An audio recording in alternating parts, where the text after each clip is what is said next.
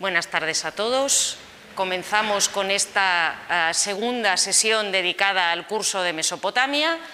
Nos vamos a la ciudad de Ur, pero para hablar del cementerio de las tumbas reales de Ur, pues primero tenemos que empezar a hablar de un personaje que tuvo un año 1926 tremendamente complicado. Agatha Miller Christie, la célebre autora de novelas de misterio, como les iba diciendo, pues empezó el año 1926 de una forma tremendamente accidentada. Ese año, su marido, Archibald Christie, un piloto con el que se había casado en el contexto de la Primera Guerra Mundial y con el que, al menos en opinión de Agatha Christie, llevaba varios años felizmente casada, le había solicitado el divorcio. La solicitud de divorcio por parte de su esposo, Archibald Christie, fue un golpe tremendo para Agatha Christie. De hecho, algo tremendamente misterioso, digno de una de las novelas de la escritora, sucedió justo después de una discusión entre los dos esposos. Cuando él le pidió el divorcio a Agatha, ambos, pues como les digo, tuvieron un enfrentamiento, tuvieron una terrible discusión. Archibald se marchó, abandonó el, eh, domicilio conyugal y a su regreso Agatha Christie había desaparecido. Inmediatamente denunció su desaparición, se puso en marcha un espectacular dispositivo de búsqueda. Agatha Christie ya era una mujer relativamente conocida, como les digo, por sus novelas de misterio. Cientos de personas comenzaron a buscar a la escritora en los alrededores de su casa, se utilizaron perros. Eh, Arthur Conan Doyle llamó a un espiritista para que usando un guante que había pertenecido a la escritora tratara de localizarla. En fin, se pusieron en marcha todo tipo de procesos para tratar de encontrar a esta mujer que había desaparecido. Sorprendentemente, diez días después, Agatha Christie volvió a aparecer. Apareció en un balneario donde se había inscrito con el nombre de Nancy Neal, la amante de su marido, aquella mujer por la que él estaba a punto de abandonarla. Y no solo llevaba diez días sin comunicárselo a nadie, mientras todo el mundo la buscaba en un balneario en el que se había inscrito con el nombre del amante de su esposo, sino que además parece que se había disfrazado para tratar de parecerse a Nancy Neal en el momento en el que se inscribió en el balneario. Posteriormente, Agatha Christie declararía que no recordaba absolutamente nada de lo que había sucedido, que, había olvidado esos terribles diez días, y para superar el, complicado proceso de divorcio que inmediatamente comenzó respecto a su marido, Agatha Christie hizo pues lo que muchos ingleses hacen en momentos de tribulación. Se fue a las Canarias. Pasó allí un tiempo en las islas, recuperándose un poco de, esta doblemente traumática experiencia, primero por el divorcio y después por esta rocambolesca desaparición, y después Agatha Christie regresó a Inglaterra y decidió hacer un gran viaje. Un viaje que la escritora, por primera vez en su vida, que ya había viajado mucho, lo haría completamente sola y un viaje que para la escritora tenía que ser una experiencia de desafío y de sanación personal. Ella, que había pasado toda su vida arropada por su madre, por su familia y después por su marido, quería comprobar si era capaz de hacer un largo viaje ella sola y de eh, afrontar la experiencia de un eh, viaje complicado a un destino exótico por sus propios medios. El destino escogido pues era ni más ni menos que el Orient Express, el célebre ferrocarril que conectaba París con Estambul, que atravesaba pues prácticamente toda Europa y en el que pues Agatha Christie se, se montó, realizó el viaje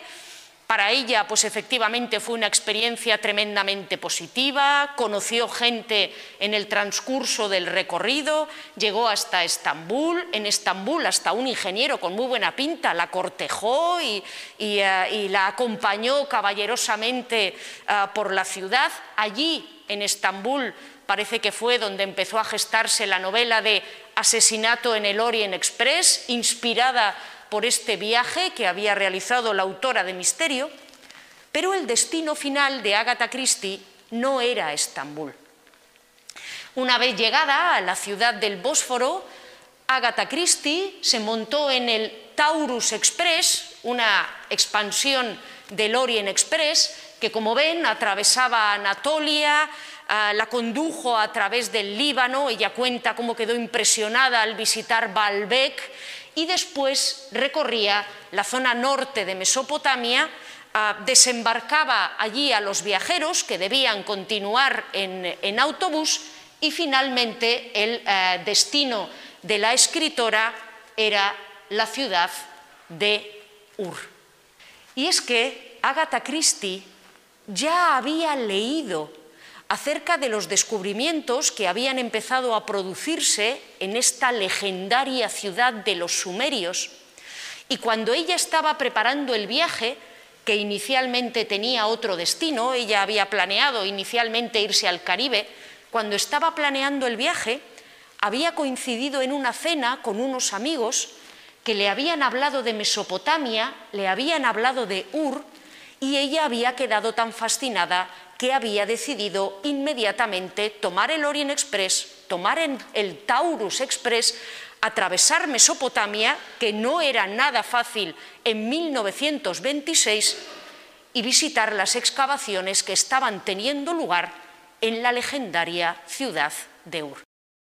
La ciudad de Ur, una de las grandes metrópolis sumerias, habitada desde el periodo del Obeid, habitada desde el quinto milenio antes de Cristo, pero que había vivido su momento de máximo esplendor en la época de las dinastías reales, durante la segunda mitad del tercer milenio antes de Cristo, había ido perdiendo relevancia después de dos mil años de esplendor a partir de la conquista de Sargón de Akkad. Si se acuerdan, al final de la clase de la semana pasada, al hablar del ocaso del mundo sumerio, comentamos que el territorio de los sumerios había sido conquistado por este personaje, por Sargón de Akkad, y que a partir de ese momento el centro del poder, el centro de la influencia política, económica y cultural en Mesopotamia había ido desplazándose de la zona de las ciudades sumerias entre las que se contaba Ur, a la zona en torno a Akkad y Babilonia y luego progresivamente siempre más hacia el norte. Ur todavía viviría a lo largo del tercer milenio antes de Cristo una época muy brillante. A, finales del tercer milenio antes de Cristo, por ejemplo, se construyó el gran figurat de Ur, el mejor conservado que tenemos y uno de los más espectaculares, que fue levantado, pues como ven, en torno al año 2100 antes de Cristo, en torno al siglo 22 antes de Cristo. Pero como les he comentado, después de la conquista de Sargón de Akkad, a medida que el centro de Mesopotamia se iba desplazando hacia Babilonia y luego hacia el mundo de los asirios, las ciudades sumerias se iban sumiendo más y más en la irrelevancia y Ur se convertía en un lugar completamente secundario. Ese proceso se completó ya en torno al año 400 a.C., cuando este territorio pertenecía ya al imperio persa, cuando hubo una gigantesca crecida del río Éufrates, que pasaba al lado y abastecía a la ciudad de Ur, y como resultado de esta descomunal crecida del Éufrates, el río había cambiado su curso. Y al cambiar el curso del Éufrates, Ur, que había sido una ciudad rica gracias a sus regadíos, quedó apartada varios kilómetros del río y se convirtió en un lugar olvidado y abandonado. Aquí tienen ustedes pues, el aspecto que podía tener Ur en el siglo XVIII o en el siglo XIX, hace unos 200 años. La ciudad había quedado abandonada y olvidada, se había convertido en un montón de tels, en un montón de montones de ladrillos de arcilla cocidos al sol, había sido ya identificada como el lugar de Ur, después de haber caído en el olvido, por algunos viajeros italianos en época moderna, incluso los tels que formaban la ciudad de Ur habían sido excavados en el siglo XIX, se había localizado el figurat, habían aparecido algunos hallazgos más o menos interesantes, pero estas excavaciones que se realizaron en el siglo XIX con los criterios de la época, lo único que buscaban era encontrar objetos espectaculares, obras de arte con las que nutrir a los museos y a los coleccionistas europeos y norteamericanos, y además de realizarse de forma muy descuidada, buscando el objeto y no la información, estas primeras excavaciones habían dejado al descubierto un montón de materiales que pronto se convirtieron en una cantera para los lugareños que aprovecharon los restos que dejaban detrás de sí los arqueólogos para construir sus casas. En consecuencia, para comienzos del siglo XX, nadie pensaba que en Ur quedara todavía algo demasiado interesante que encontrar y el lugar además se encontraba en el máximo de los abandonos después de haber sido mal excavado por arqueólogos y saqueado por los lugareños. Sin embargo, Leonard Woolley, un ah, brillante arqueólogo británico que ya conocía bien la región, había sido compañero de andanzas en Oriente Próximo de Lorenz de Arabia y también había trabajado para el ejército y para el servicio de inteligencia británico durante la Primera Guerra Mundial, así que conocía muy bien toda esta zona, Leonard Bulley estaba convencido de que Ur tenía todavía muchos secretos que desvelar y que podría ser una de las ciudades, uno de los enclaves sumerios más interesantes para realizar en él una excavación. Así que en 1922, cuatro años antes de que Agatha Christie llegara por allá, Leonard Bulley y su esposa Catherine, que colaboraba con él en las excavaciones, se presentaron en Ur dispuestos a llevar a cabo la primera excavación realmente científica, realmente seria del yacimiento que se había llevado a cabo. En esta primera excavación, Leonard Bulley tuvo un éxito inmediato.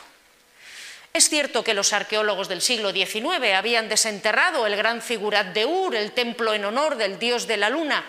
pero Leonard Bulley, excavando de forma sistemática, excavando de forma ordenada, con criterios científicos, la verdad es que era un extraordinario arqueólogo y la excavación de Ur es ejemplar,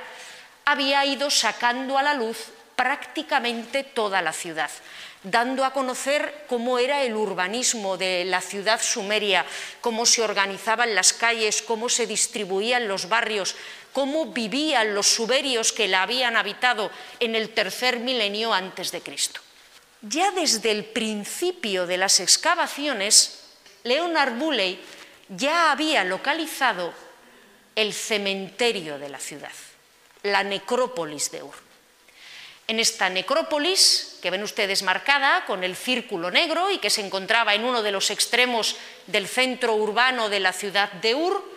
Leonard Bulley había empezado a localizar tumbas datadas en el período de las dinastías reales, datadas en el momento de mayor brillo de la cultura y de las ciudades sumerias a lo largo de los dos primeros tercios del tercer milenio antes de Cristo, en esta necrópolis, aquí ven otra visión de la ciudad, el figurat, las murallas, eh, las calles, la disposición urbana, y aquí al final tienen la ubicación de la necrópolis, el lugar de las tumbas reales. En este lugar, desde el primer momento, ya desde la campaña de 1922, habían empezado a aparecer objetos de oro. Y todo parecía indicar que estas tumbas reales de Ur no solo serían muy interesantes de excavar por las informaciones que pudieran proporcionar acerca del mundo de la muerte de los sumerios, sino que también podrían dar lugar a hallazgos espectaculares. No olviden que justo en este momento, de forma contemporánea, Howard Carter está excavando en el Valle de los Reyes la tumba de Tutankamón y hay una enorme expectación en todo el mundo ante los espectaculares hallazgos que está produciendo la arqueología. Sin embargo, Woolley era un arqueólogo tremendamente profesional y extremadamente concienzudo. No quiso empezar la excavación por la zona de las tumbas reales, quiso esperar hasta conocer perfectamente el resto de la ciudad. De igual modo, sabedor como era de que la aparición de objetos valiosos podría atraer la indeseada atención tanto de trabajadores poco escrupulosos como de los lugareños de la región, se preocupó a lo largo de los primeros años de las campañas de localizar a los trabajadores más serios, a los más responsables, a aquellos que le generaban una mayor confianza. También se preocupó de establecer lazos de, de, confianza con los líderes que comandaban a estos trabajadores para asegurarse su lealtad y su profesionalidad llegado el momento. Y solo cuando ya había conseguido todo esto, Leonard Bulley comenzó la excavación de la necrópolis. En un primer momento no apareció nada, o mejor dicho, aparecieron un montón de tumbas, cientos de tumbas, pero con un ajuar increíblemente pobre y muy apelotonadas, como si esa gente hubiera querido enterrarse muy junta en ese lugar, porque en ese lugar había algo junto a lo que querían enterrarse,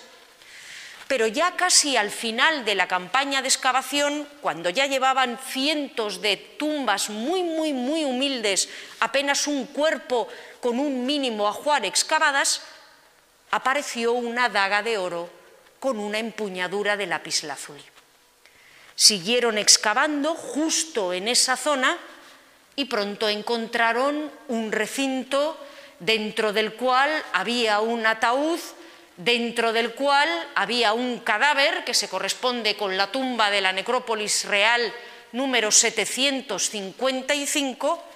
y a este cadáver le acompañaba un ajuar absolutamente espectacular.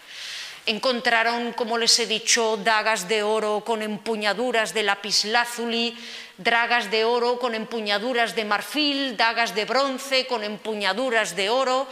toda una colección de vajillas, eh, también realizadas en cerámica, objetos en oro, objetos en plata, lanzas, hachas, puñales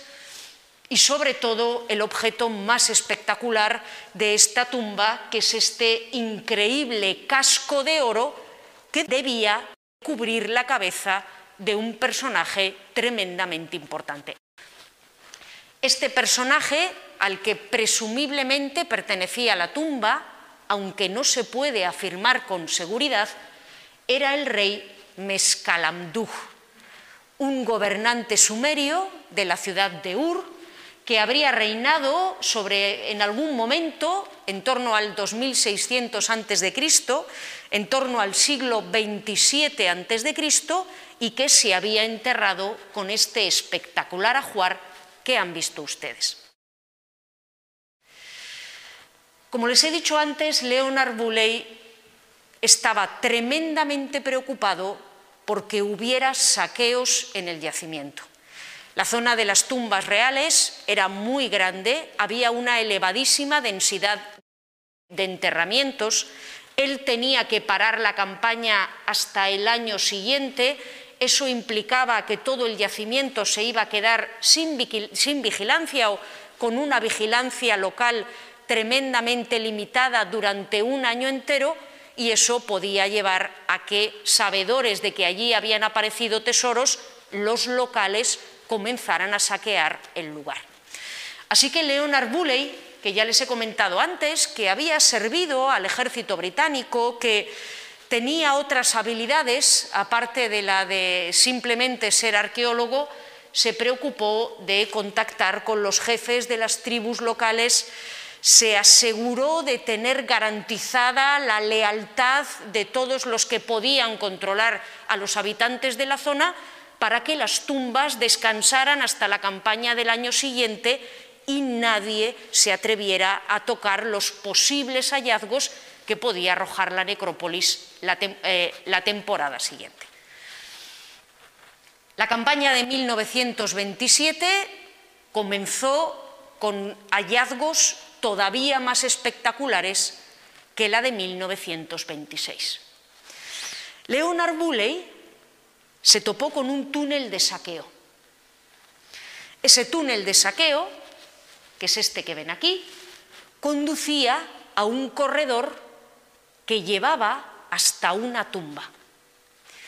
Dado que él lo primero que, encontró fue un túnel de saqueo, uno podría esperar que la tumba que había debajo del túnel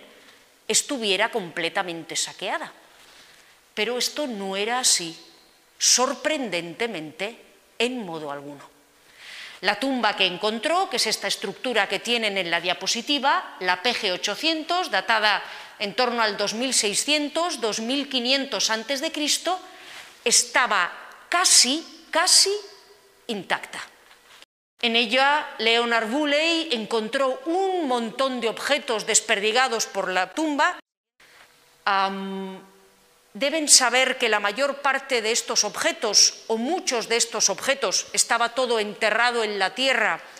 se encontraban descompuestos o en una situación tremendamente delicada, y aquí Bulley tuvo ocasión de mostrar su maestría en la excavación, él era capaz de detectar pequeños agujeritos en la tierra, pequeñas debilidades en el estrato que revelaban que ahí había un resto que había sido de madera, pero que la madera se había descompuesto completamente, cuando encontraba eso,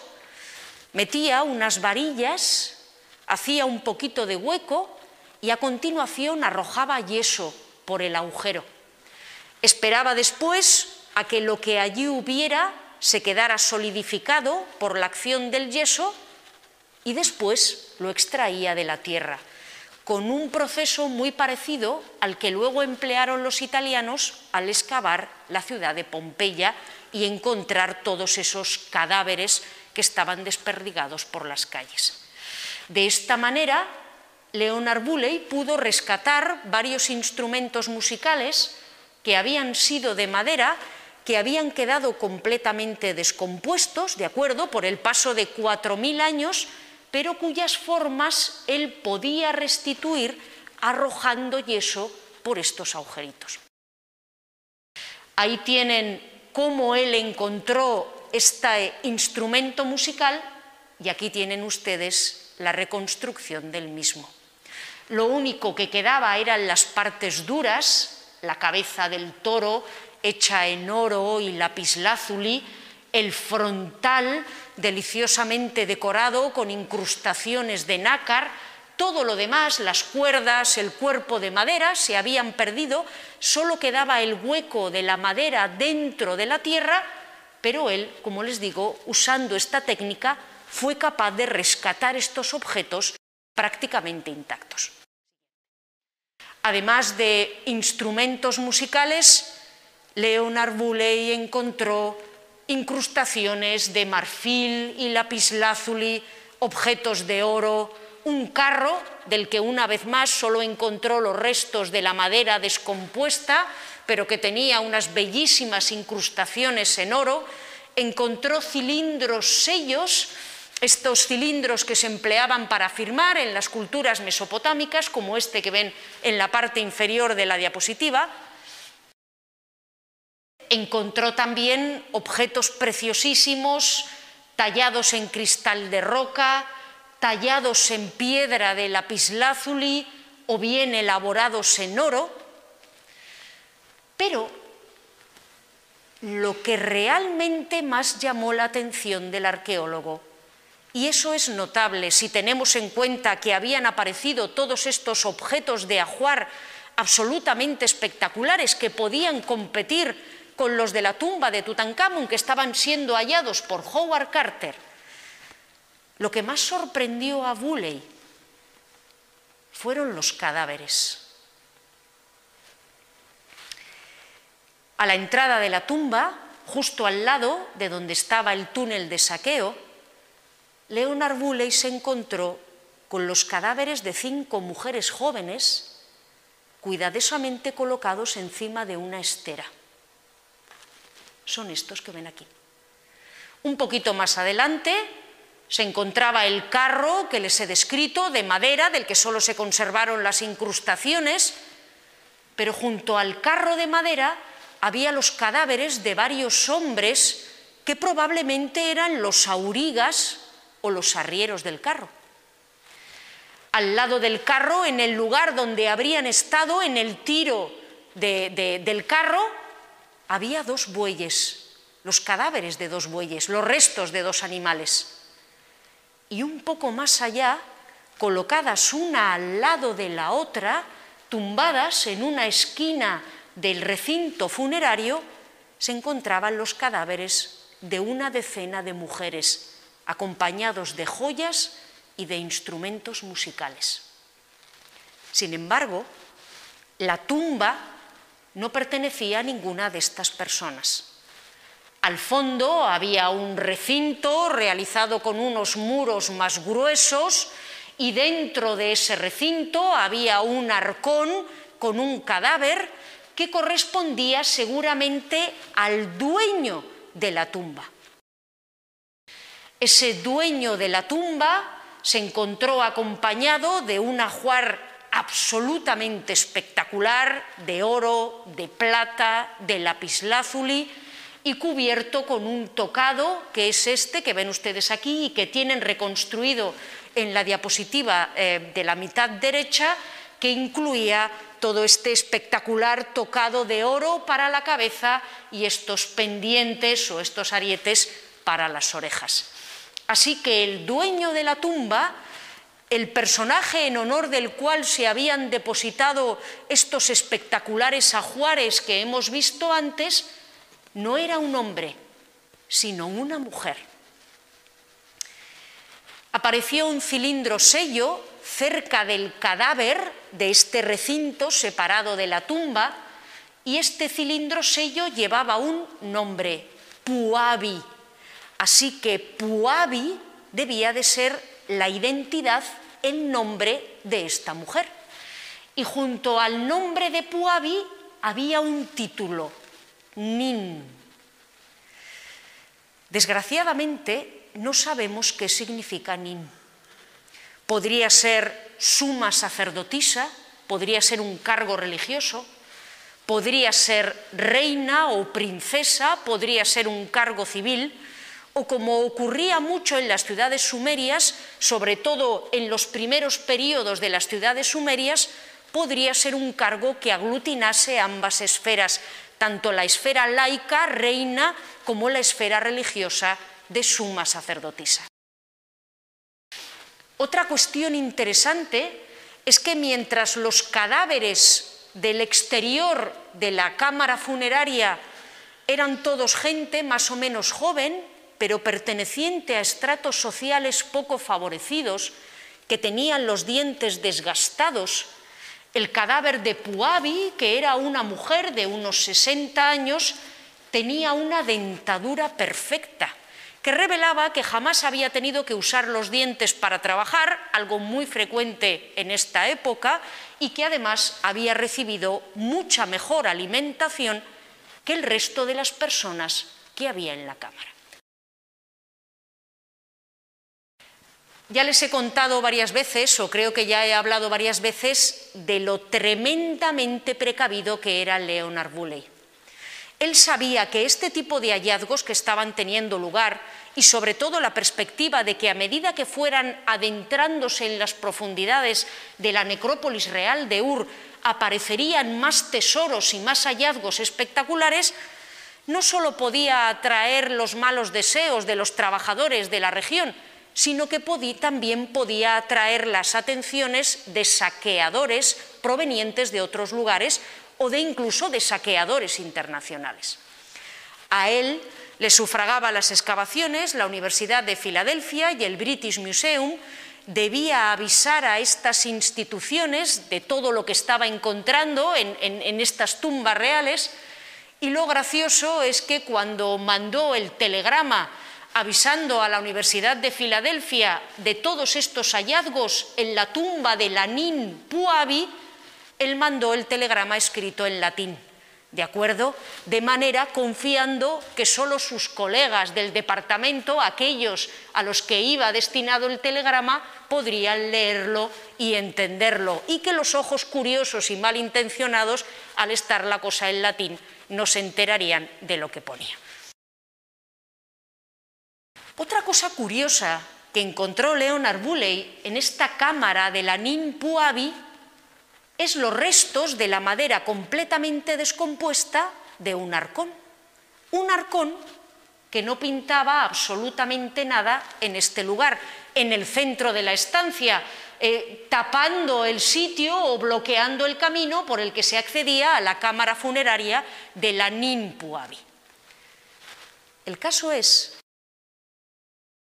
que al excavar ese arcón al retirar los restos de madera descompuesta que habían pertenecido al arcón, Leonard Bulley encontró un agujero que conducía a otra cámara funeraria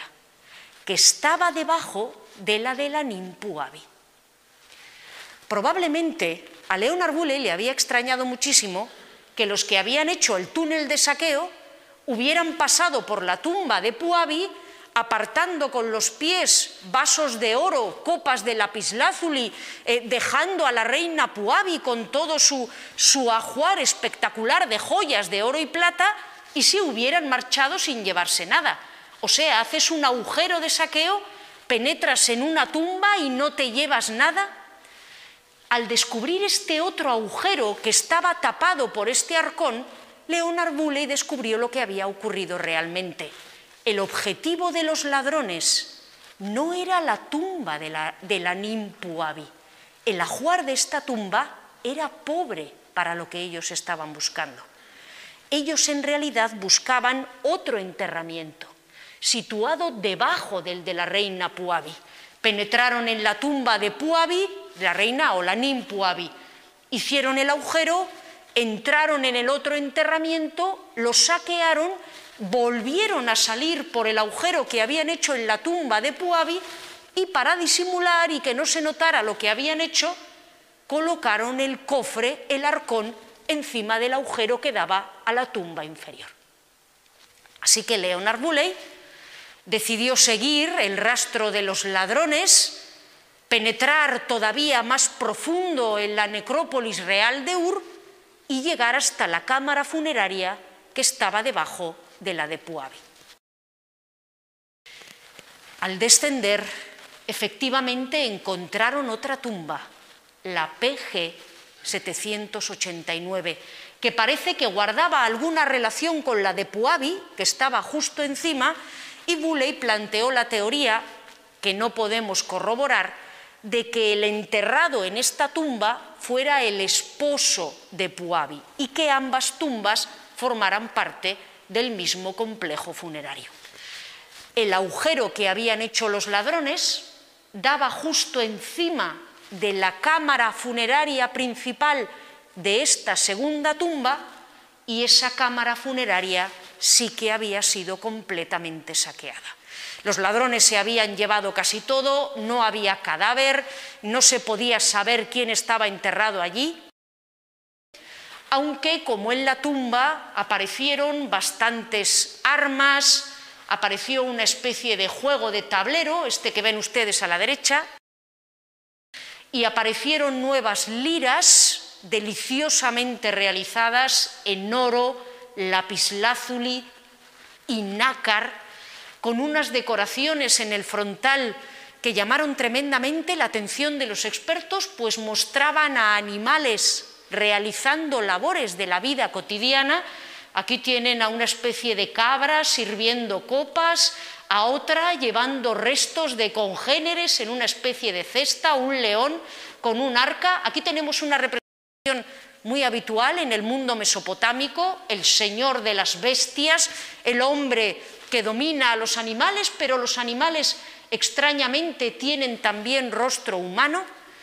Bien, al encontrar todos estos objetos, particularmente bastantes armas, se, eh, dedujo que este marido, esta tumba, debía de pertenecer a un hombre y que ese hombre podía ser el marido de la reina, de la nin, perdón, no quiero usar la palabra reina porque no podemos estar seguros de que lo fuera, de la nin Puabi. Sin embargo, como había ocurrido en la tumba de Puabi, lo más interesante de la tumba del supuesto marido de Puabi no eran los objetos de oro y plata, ni siquiera las maravillosas liras de oro y lapislázuli,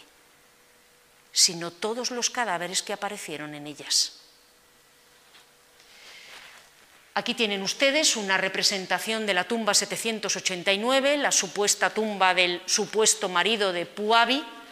Aquí tienen ustedes cómo debía de ser la entrada de la tumba. Esta es otra tumba también de la necrópolis real de Ur, pero posterior. Les he traído la imagen solo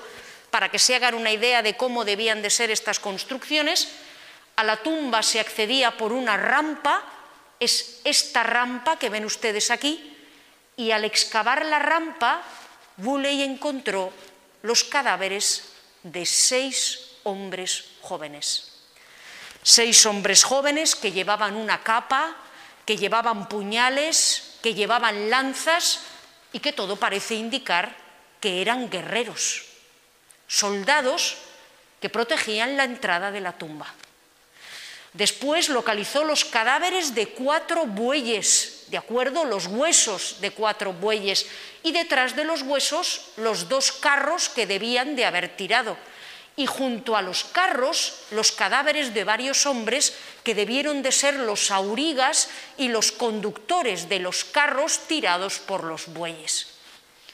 Junto a estos cadáveres aparecieron otros cadáveres de sirvientes, otros cadáveres de mujeres, más cadáveres de sirvientes y de mujeres acompañados de instrumentos musicales y en total en esta otra tumba del supuesto marido de la Nimpuabi hallaron más de medio centenar de muertos. Estos muertos, aunque ha habido muchísimas discusiones al respecto, ha habido quien lo niega, ha habido algunos que no lo han querido creer, estos muertos parece que fueron, colocados en la tumba en el momento de realizar el enterramiento del personaje principal, del presunto esposo de Puabi. Se colocaron todos ocupando el lugar determinado a su función. Aquí tienen a los soldados guareciendo la entrada, los arrieros cuidando de los bueyes, los aurigas, músicos, sirvientas, más músicos, y parece que todos murieron en el momento del enterramiento. Esto significaría que la Nimpuabi y su esposo eran gobernantes tan poderosos que tenían un ascendente tal sobre la población de Ur que decenas de personas los acompañaban a la tumba, morían en el momento del enterramiento y presumiblemente seguían sirviendo a Puabi y a su esposo en el más allá al que acababan de acompañarles. Quedaba, eso sí, una pregunta. ¿Y esta gente cómo murió? Junto a los cadáveres se han encontrado muchos vasos, vasos de arcilla, vasos de plata, incluso vasos de oro. Así que Leonard Bulley desarrolló la teoría de que todos penetraban en la tumba y que mientras los músicos tocaban las arpas, los sirvientes iban bebiendo de sus copas repletas de veneno y morían lentamente se quedaban tumbados en la tumba, después entraba alguien, colocaba los cadáveres en su sitio, lo cubrían todo de tierra y sellaban el lugar. El propio Leonard Bulley da una descripción de cómo él cree que tenía lugar el proceso y se la he traído, la vamos a ver a continuación. Dice Bulley, Imaginemos la cámara funeraria donde estarían Puabi arriba y su supuesto esposo abajo, ya ocupada y su puerta sellada. Mientras que la fosa permanecía abierta, cubiertos sus suelos y paredes por esteras y aún vacía. Entonces, una procesión de gente bajó por la rampa de acceso, miembros de la corte, soldados, servidores, las mujeres engalanadas con sus vestidos de brillantes colores y sus tocados de lapislázuli, plata y oro, y con ellas músicos llevando arpas, liras, címbalos y sistros. Se situaron todos al final de la estancia, mientras otros criados introducían carros tirados por bueyes y asnos, guiándolos hacia atrás por la rampa, para después quedarse ellos también en la fosa. Cada hombre y cada mujer llevaba una pequeña copa de arcilla, piedra o metal, el único objeto necesario para el ritual que había de seguir. Mientras que algún tipo de ceremonia tenía lugar, pues resulta evidente que los músicos siguieron tocando hasta el final, todos bebieron su copa, incluidos los músicos, y se colocaron para recibir a la muerte. A continuación, alguien bajó y sacrificó a los animales y quizá dispuso adecuadamente los cuerpos drogados. Y a continuación se echó tierra hasta arriba para rellenar la fosa. En algunas tumbas, como otra de la que hablaremos más adelante, junto a indicios de que efectivamente estas personas murieron por su propia mano y envenenadas, tal era el ascendiente del que disfrutaban los gobernantes de Ur, sí que hay algunos cadáveres que parecen haber sido ejecutados de forma violenta, lo que revelaría que tal vez en los momentos finales, cuando uno tenía que beber el veneno y acompañar a su señor hasta la muerte, algunos se arrepentían y había personas que les obligaban a morir estrangulándoles o cortándoles el cuello. Después de estos hallazgos en la tumba 789 y 800, estas tumbas de, de Puabi y su supuesto esposo, Leonard Bulley siguió excavando toda la necrópolis y descubriendo un poquito más su intrincada estructura. Estos personajes que eran enterrados en las tumbas reales de Ur no solo disfrutaban de un ascendente tal que decenas de hombres y mujeres jóvenes los acompañaban, en su mayoría aparentemente voluntariamente hasta la muerte, sino que sus tumbas se convertían casi en una especie de objeto de culto y el resto de los habitantes de Ur pugnaban por enterrarse cerca de ellas. Y es que todas estas tumbas de las que estamos hablando están completamente rodeadas de otros enterramientos, muy pegados unos a los otros. Y encima de todo el complejo, pues todo esto quedaba subterráneo, había una especie de superestructura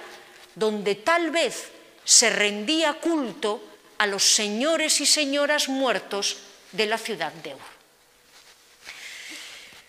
Después de excavar estas dos tumbas que les he comentado, Bulley siguió excavando otras, como esta, la 779. Aquí no encontró ah, al dueño ni encontró, encontró sí algunos cadáveres, pero no encontró la cámara funeraria, no encontró a quien presumiblemente habría de ser su dueño, pero sí que encontró algunos espectaculares objetos de ajuar, como este huevo de avestruz hecho de oro, y sobre todo uno de los objetos más célebres de la cultura sumeria y uno de los que aparecen indudablemente ligados al mundo sumerio, que es el celebérrimo estandarte real de Ur, el objeto que tienen ustedes delante. Esta pieza ha generado mucha controversia, o no controversia, pero sí muchas discusiones. Leonard Bulley la encontró en una esquina de la, de la tumba, al lado del hombro de un hombre muerto. Así que pensó que este objeto, que no es muy grande, ¿de acuerdo? Tendrá más o menos este tamaño, pensó que este objeto debía de tratarse de algún tipo de funda o estuche de un estandarte o de algún emblema que este hombre llevaría al hombro. Deben tener ustedes en cuenta que no sabemos cuál es la forma real de este objeto. Todo el objeto estaba hecho en madera, la madera estaba recubierta de una especie de bitumen de una especie de pariente del petróleo muy pegajoso y sobre el bitumen, como si fueran las piezas de un puzzle, se habían ido pegando trozos de piedra roja, trozos de piedra de color tierra y trozos de lapislázuli para componer las escenas del estandarte real de Ur. Toda la parte de madera que formaba la estructura sobre la que se colocaban las piezas se descompuso hace cientos de años, solo quedaban las piezas colocadas sobre la tierra y la madera descompuesta, y cuando Leonard Bulley las iba localizando, ordenó a sus ayudantes que las excavaran con muchísimo cuidado y también echó yeso para tratar de recuperar todas las piezas en su posición original. Así que más o menos podemos recomponer el puzzle pero no sabemos con total certeza cuál era la forma real de la pieza de madera que había debajo. De hecho, muchos creen que en realidad se trata de un arpa, ¿de acuerdo? Sobre todo teniendo en cuenta que arpas es uno de los objetos que más hemos encontrado en las tumbas reales de Ur. Bien, gracias a su detalladísima excavación, Leonard Bulley pudo recomponer el puzzle de los dos lados de este llamado estandarte real de Ur y encontrar dos interesantísimas escenas. Una escena es bélica, por eso la llamamos el panel de la guerra, y otra escena muestra aparentemente un momento de paz, por eso la llamamos el panel de la paz. En la escena de guerra, en la escena del panel de la paz, que es la que tienen ustedes delante, vemos presumiblemente al rey o al sumo sacerdote sumerio, acompañado de los hombres de su corte, con un carro, de acuerdo, con su auriga. Delante de él vemos presentarle a los prisioneros, a los enemigos derrotados, Debajo tenemos a sus soldados cubiertos con capas como las que hemos encontrado o las que se intuyen en los cuerpos de los soldados que guardaban las tumbas. Vemos nuevas escenas de prisioneros capturados y en la parte inferior tenemos un montón de victoriosos carros de la ciudad de Ur que pasan literalmente por encima al galope de los cadáveres de los enemigos. En la siguiente escena, bueno, estos son los laterales del estandarte real de Ur, y en la siguiente escena, en el llamado panel de la paz, pues tenemos una representación de alguien más grande que los demás, presumiblemente el soberano o sumo sacerdote de la ciudad de Ur, acompañado de hombres de su corte, bebiendo y comiendo, mientras músicos tocan arpas, como las que hemos encontrado en las tumbas reales y mientras se les presentan un montón de tributos en forma de ganado y de otros bienes. Durante mucho tiempo se ha creído que estas dos escenas no tenían nada que ver entre sí, que una era un momento de guerra y la otra era un momento de paz. Hoy en día los investigadores están bastante convencidos de que las dos escenas representan la misma cosa, una conquista, una victoria militar. En el panel de guerra tenemos el momento de la victoria manu militari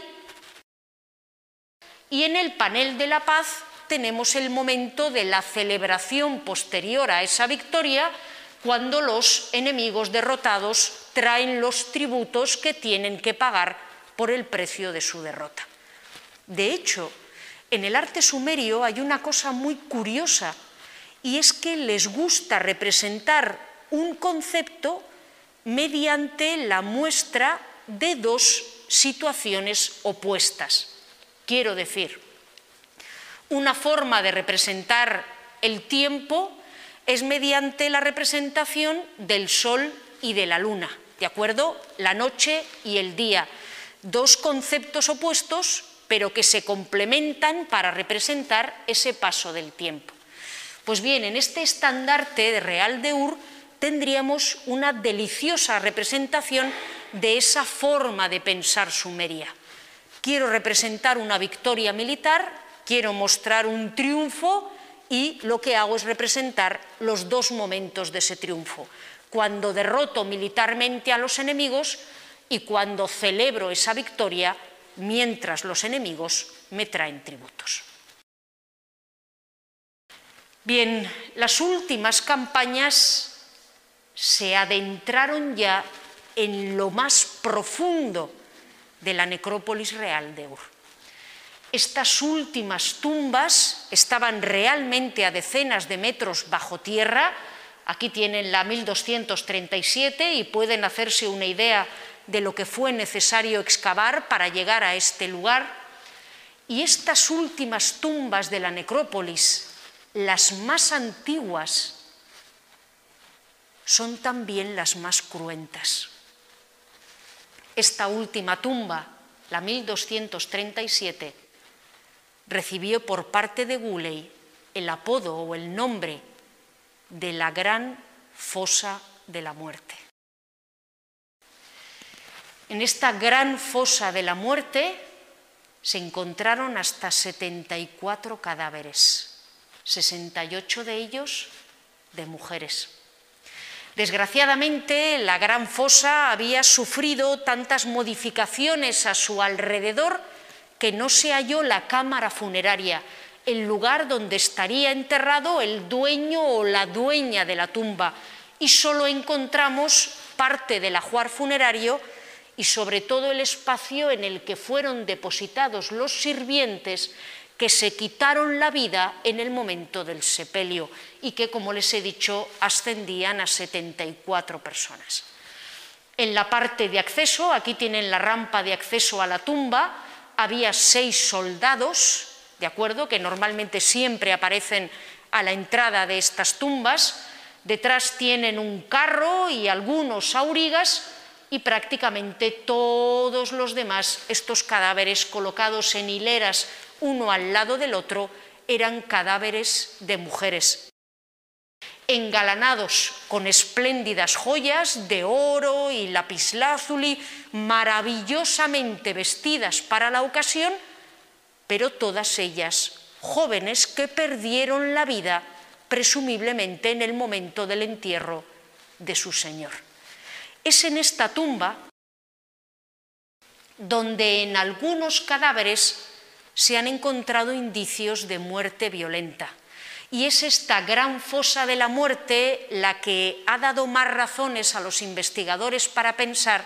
que no todos los que se suicidaban en el momento del enterramiento lo hacían de forma voluntaria y que algunos tenían que ser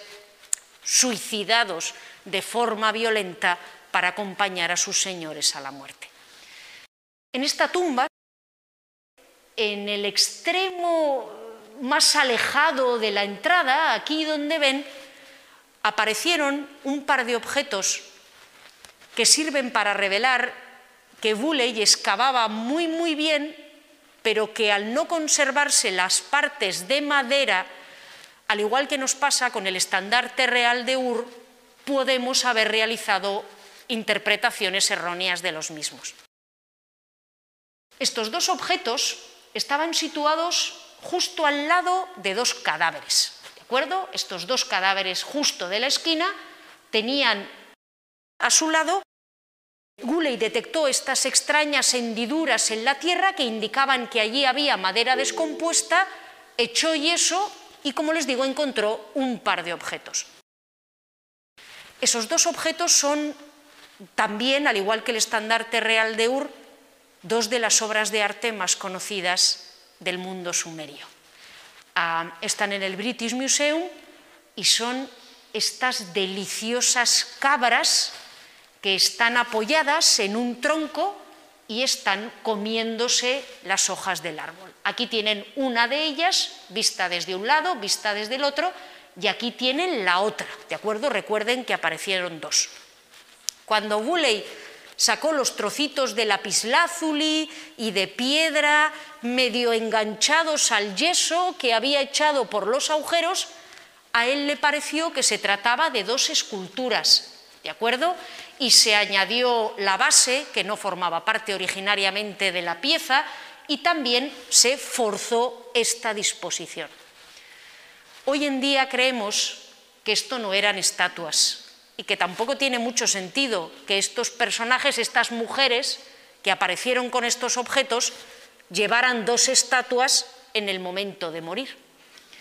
Hoy en día los investigadores creen que en realidad se trata de frontales de arpas, al igual que otros muchos frontales de arpas que hemos encontrado en las tumbas reales que probablemente estas ramas formaban parte de la decoración del instrumento musical y que la restitución que hizo Woolley, aunque muy hermosa, muy atractiva, pues es más voluntariosa que real.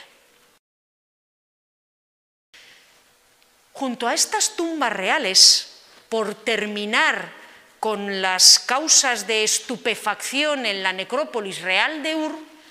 Woolley encontró unos 15 enterramientos a los que él llamó las tumbas cremadas, donde encontramos una práctica funeraria que no hemos visto en ningún otro lado. En estas tumbas quemadas se colocaba al cuerpo en un ataúd, pero la mitad del cuerpo se había quemado y la otra mitad no. O sea, habían cogido al difunto, lo habían quemado de cintura para arriba y medio quemado de cintura para arriba e intacto de cintura para abajo, lo habían depositado en el ataúd y luego enterrado. Como les digo, es una práctica totalmente insólita. Hay civilizaciones que creman a sus muertos, hay civilizaciones que inhuman a sus muertos, pero civilizaciones que medio quemen, pues es eh, absolutamente raro e insólito y Bulley no le ha sabido encontrar una explicación y el resto de los arqueólogos tampoco. Hay quien dice que podían formar parte de una especie de casta social aparte, hay quien dice que podían pertenecer a un grupo religioso que tenía estas extrañas prácticas, pero lo cierto es que, como les digo, no le podemos dar una explicación segura. Bien, una vez que Bulley hubo excavado toda la necrópolis, se había remontado al vaciar estas tumbas hasta decenas y decenas de metros de profundidad debajo de la ciudad de Ur. Eso le permitió llegar a los estratos más antiguos de la urbe, a los momentos mismos de su fundación, a, los momentos, a las etapas primigenias de Ur. Y en estas etapas primigenias, Leonard Bulley halló los indicios de una espectacular inundación,